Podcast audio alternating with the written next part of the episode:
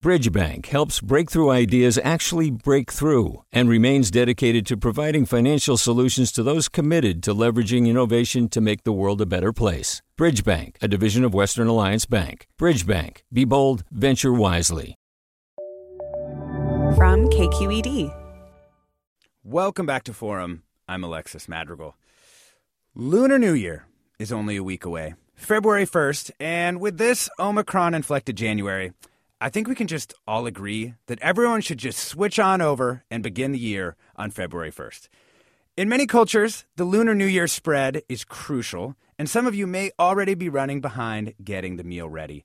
Joining us to talk elaborate feasts, the best takeout, and your favorite Lunar New Year dish or tradition, we've got KQED food editor Luke Tsai, who you may have noticed is now joining us every other week for our series on the food cultures of the Bay Area. Welcome back, Luke. Thanks so much for having me, Alexis. Yeah.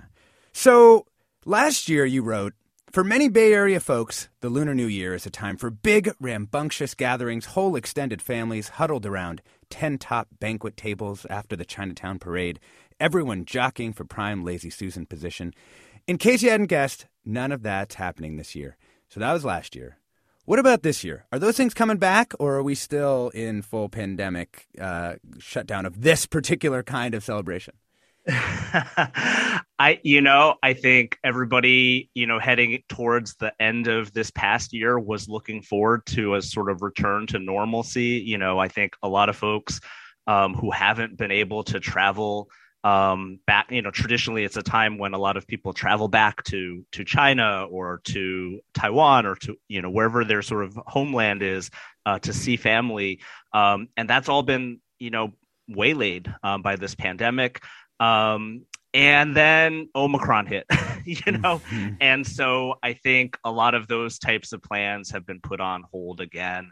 Um, a lot of people are not doing indoor dining um, at this particular moment. Um, just like right now, we're just sort of looks like hitting the peak of this, and and maybe in a couple weeks things will be looking a lot better. But um, the the new year is kind of right in the middle of it um, so i think it's going to be pretty similar to last year i think you know it's going to be a lot of takeout and it's going to be a lot of small gatherings um, that people are just sort of having in their own home, homes home and, cooking. and yeah. Yeah, and maybe and maybe not the big extended, you know, 30 people gathering, but maybe just, you know, one or two or three families um, getting together in their home.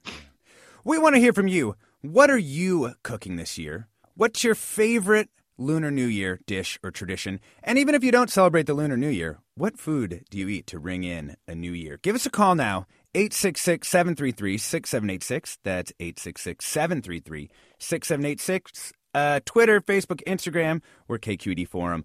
Or you can email your questions and comments to forum at kqed.org. How about your family, uh, Luke? Uh, you, how do you celebrate the Lunar New Year? Well, you know, growing up, you know, that there are all these sort of traditional foods. You know, I've I'm part of a Chinese Taiwanese immigrant family, and so growing up, you know, my my parents would teach me, you know, you would have certain dishes as part of that sort of New Year's Eve banquet, you know, which this year would take place on the 31st. Um, that's sort of when family would all get together. Um, and, uh, you know, in, in, a lot of uh, cultures that the, the New Year's dishes all have a symbolic meaning, you know. So in, in the Chinese language, there are all these dishes um, that are homophones of uh, words that are lucky or that have good meanings, you know. So so for instance, um, you always have you always have a, a whole fish, you know, because there's a saying, uh, "nian nian you yu," which is like every year you have fish. Um, but uh, it's also homonym for for abundance and prosperity that that that each year would bring more abundance and prosperity. So you always have a fish and it always has to be a whole fish you know not not like a cut up fish but a whole like a steamed fish. Um, and supposedly you know i don't remember ever doing this in my family but you're supposed to leave a little bit of it um, left over at the end so that you don't run out of prosperity um, in the new year. You still have a little bit left. Um, another dish I remember is uh, niangao, which is like these sweet, sticky rice cakes. And again, it's it's it, the meaning is is sort of like uh, Nian, which means sticky, uh, but it also means uh, year. Um, and so it's like a prosperous year, a year in which your your prosperity grows. Um, and it's these sweet, sticky rice made with sticky rice flour, and they, they sort of have um, a lot of times red bean paste. Um, and I remember growing up, you know, traditionally it's it's steamed um, or it's like pan fried to order. Um, but I remember growing up, um, my, you know, I was talking to my mom about this the other day, and she was like, "Yeah, I made this like fusion version because in the U.S. we had these big American style ovens that you know basically no one has mm-hmm. in in Taiwan or China." And so she was like, "Wouldn't it be great if I could bake like a whole basically loaf of this so i don't have to like do each individual order at a time and so that was the version that i remember growing up with and eating for new year's was this like rectangular cake um, that was sticky and sweet and topped with sesame seeds um, and almost reminds me a little bit if you've ever had um, uh, butter mochi um, oh yeah uh, it's it's got that sort of like texture and sticky sweet thing going on um, so these are the sort of dishes that that I remember growing up with, but I don't do any of that uh, with with with my family. And I think in the diaspora, you know, and especially second generation people, it's just really hard. You know, like I don't know a lot of those recipes. Um, and also here in the U.S., it's not like if you're overseas where you get like two weeks vacation um, for Lunar right. Year. Like my whole life, um, Lunar New Year has just been another school day and another work day you know it's just it's just like it's not nothing like when you celebrate it overseas and so no one has time like no one has time to spend like three days preparing this big feast um, and if you, even if you wanted to take that time you might not know how to make it and so um, what i plan to do this year and what i've traditionally done with my family for the past several years is we just have hot pot you know, and and pre Omicron, we would maybe go to a hot pot restaurant. Um, there was a spot that we really liked um, in Oakland, Chinatown, that we would go um, either for hot pot or there's a place in Chinatown that does steam pot, which is like a similar kind of thing, except for the food is steamed instead of boiled in in soup. Um, and it's just a great way to have this like very abundant, luxurious, uh, communal meal. Um, you know, every everybody sticking their chopstick. I know it's sort of a, a faux pas, but you know, you're sort of all sticking your chopsticks into the same pot. You know, um, just sharing this um, big bowl of soup that you're that you're cooking the food right as you eat it. Um, and that so that's always what I've done. There's another family that we we do it with, and we'd either do it at a restaurant or we do it at our home. Um, but this year we'll see, you know, because hot pot it's not really something that you want to do outdoors necessarily. So it might just be us, you know, in our own house having have, yeah. having having family hot pot. We're talking about the foods and traditions of the Lunar New Year with KQED food editor Luke Tsai. What are you cooking this year? What's your favorite? Lunar New Year dish or tradition that you grew up with or that you carry on or, or both. Give us a call now, 866 733 6786. That's 866 733 6786. Twitter and Facebook, we're KQED Forum.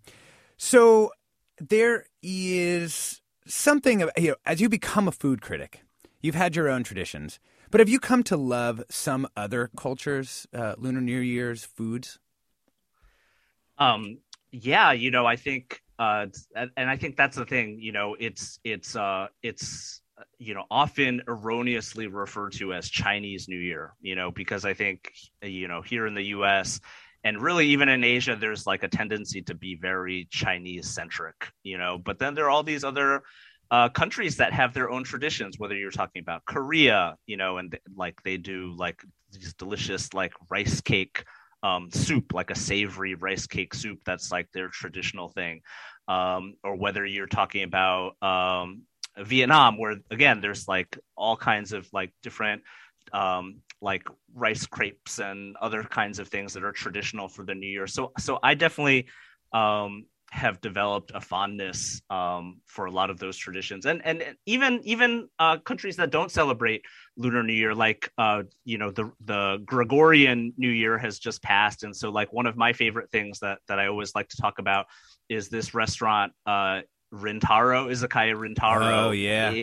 In, um, San Francisco, and they before they became this sort of fancy restaurant, the chef uh, just would do these pop-ups um, and sort of like bento box deliveries in the East Bay.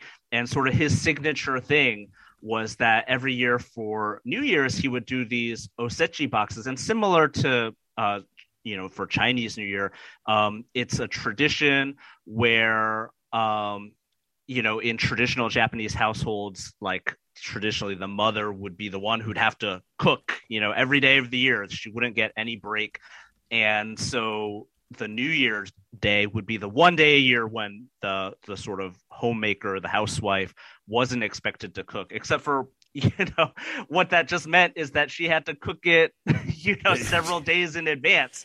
And so what they would make are these very elaborate they call them osechi um, boxes and so traditionally you would make all these foods again you know sim- symbolizing wealth symbolizing prosperity symbolizing long life you know each each particular item having this symbolic um, meaning and they would each be in their individual compartments. And so rintaro does this like super luxurious version of that where like his father is like a japanese carpenter so he like has japanese cedar brought in from overseas to make these boxes by hand you know so you have these handmade boxes that's like the smell of the the fresh wood you know it's just wafting as soon as you as soon as you open it um, and then each item you know is just sort of beautiful it's like this beautiful jewel box um, yeah. that has these these foods and you know, shout out Sylvan Brackett. This is uh, he's the uh, he's the uh, Sylvan Mishima he, Brackett is the uh, co-owner of. He, uh, he's the owner of. Um, he, he's the yeah he's the guy. And so traditionally you would eat this you know on New Year's Day. You know, so you would make it in advance, and then on New Year's Day, sort of at your leisure, you wouldn't have to cook. Everything's sort of meant to be eaten at room temperature and so you can kind of just eat that throughout the day. Yeah. um so that that's another one of my favorites. But there's so good. you know, well let's bring there, in there's um, so many yeah. yeah let's bring in let's bring in cy chia co-owner and co-chef of the lion dance cafe in oakland. Welcome cy hi thanks for having me. Yeah thanks so much. Um what is your favorite what's your sort of tradition of the lunar new year um, well, there's a big one in um, Singapore and Malaysia that's relatively recent, actually. But um, it's called Yusheng. That translates to raw fish. Um, it's a homophone for abundance. Mm-hmm. And um, it's also referred to as lo hei, which would mean prosperity toss. So it's this beautiful um, salad of thinly sliced raw vegetables, thinly sliced raw fish, or a vegan substitute, which there's a lot of vegetarians, uh, especially people who eat vegetarian for Lunar New Year.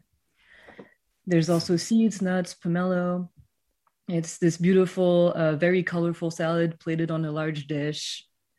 And um, at some restaurants, you can get it plated very artfully. Um, in my family, my aunties always liked to get the kids to plate it like um, using the different colored vegetables so it would resemble um, like the animal of the year. Oh well, so it's tiger this year, so it'd be yeah, have, yeah. Looking forward to seeing their photos um, this year. um, and you know, the Singaporean cuisine is kind of fascinating, right? Because it's this fusion of all these different kind of cultures in the in the same place. Do you see the Bay Area as having kind of a similar, you know, so many different uh, peoples are represented here in the Bay Area, all bringing their own Lunar New Year's uh, traditions, and of course intermingling. Right? People are friends. People have dinner with each other. Do you uh, see the way you see your, you know, particular tradition being influenced by the people you know here in the Bay? Um, yeah, I believe so. Like for instance, um, at Lion Dance Cafe, like last year, we will have our own version of a lo hei mm-hmm. salad on the menu as a special. And um, it's, um, yeah, we use all this beautiful local produce we get from the um, Old Oakland Farmers Market. Um, we use yuba from our friends at Hodo. Um, yeah, it's just really nice to see this turn into something else just based on uh, where you are and who's around you. Yeah. Luke, how about you? I mean, do you see this kind of, I don't want to call it fusion because that has its particular meaning, but this kind of synthesis of different kind of Bay Area immigrant cultures as they kind of like work through what Lunar New Year should be here in this part of the Pacific? Yeah, I mean, I think that here in the in the U.S. and and in the Bay Area in specific, um, people just tend to be a little bit less rigid when it comes to thinking about some of these traditions. You know, I think I think it's like growing up, you know, I, I always learned you have to have, you know, this this dish it has to be served this way, you know, and I think here it's just, you know, like you don't have you don't have enough of a community um, where you feel like you can really celebrate in that super, super, super traditional way. So whether that means borrowing from other cultures and you know c- kind of fusing it together, um, whether it means you know like there's lots of restaurants you know um, doing sort of like high end like um, like pastries that that sort of have like lunar new year flavors you know viridian is is another bar in um in oakland that's doing that kind of thing this year for lunar new year i think. Um you know i wrote about recently this um this vegan bakery company called annie's T Cakes. And you know for for lunar new year they put together this um very beautiful like pastry box. And they were serving um, vegan, you know, because it's a vegan bakery. So they were doing vegan versions of mooncakes um, and also mooncake biscuits, which is sort of like this cookie that you make with the leftover dough um, from when you're making mooncakes. And mooncakes are traditionally served during um, the Mid Autumn Festival. So it's not even a, a Lunar New Year item per se. Um, but I think it's it's okay. You know, like I yeah. think here here in the Bay Area, it's just like everyone just wants to sort of have a festive time and learn about each other's cultures. You know, I think there's a real spirit of just like people wanting to understand different cultures and wanting to experience the different foods from these other cultures. Um, and so I think that's that's that's like a really great thing and a really um, one of the best parts of living in the Bay Area. Absolutely.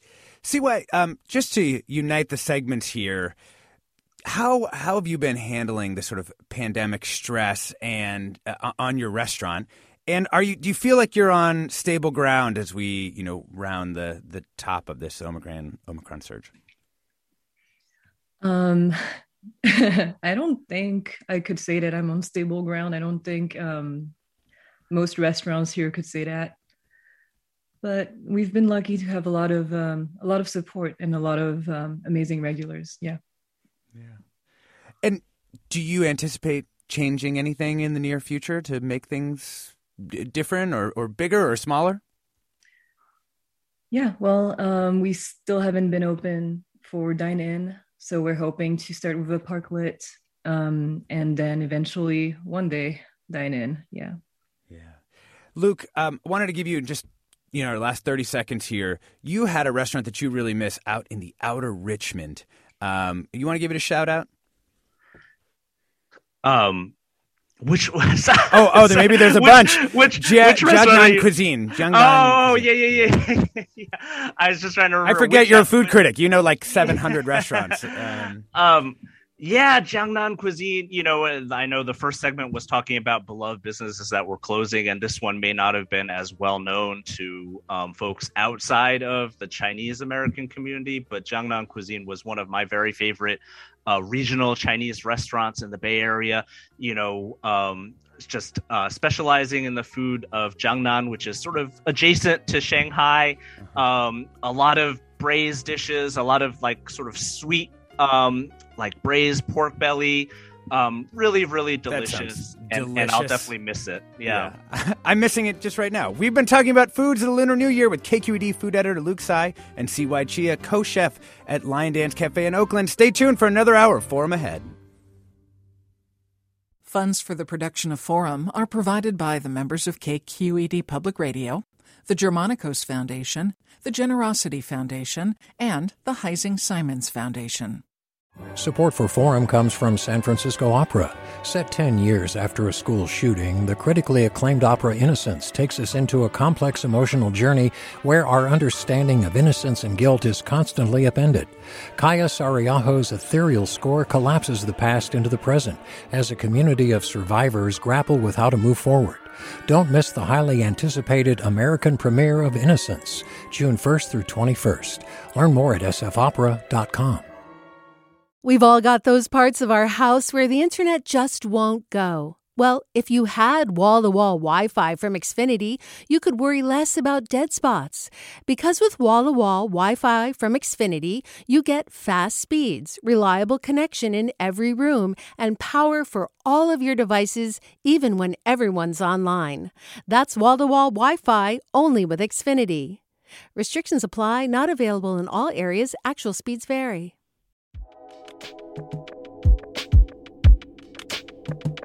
Did you ever wonder what it's like to live alone, hidden in the woods, not speaking to a single soul for 30 years? Or wander the desert, uncover a hidden well, and dive to the bottom of the deepest water hole for 2,000 miles? The Snap Judgment podcast takes you there with amazing stories told by the people who live them, with an original soundscape that drops you directly into their shoes. Snap Judgment Listen and subscribe wherever you get your podcasts.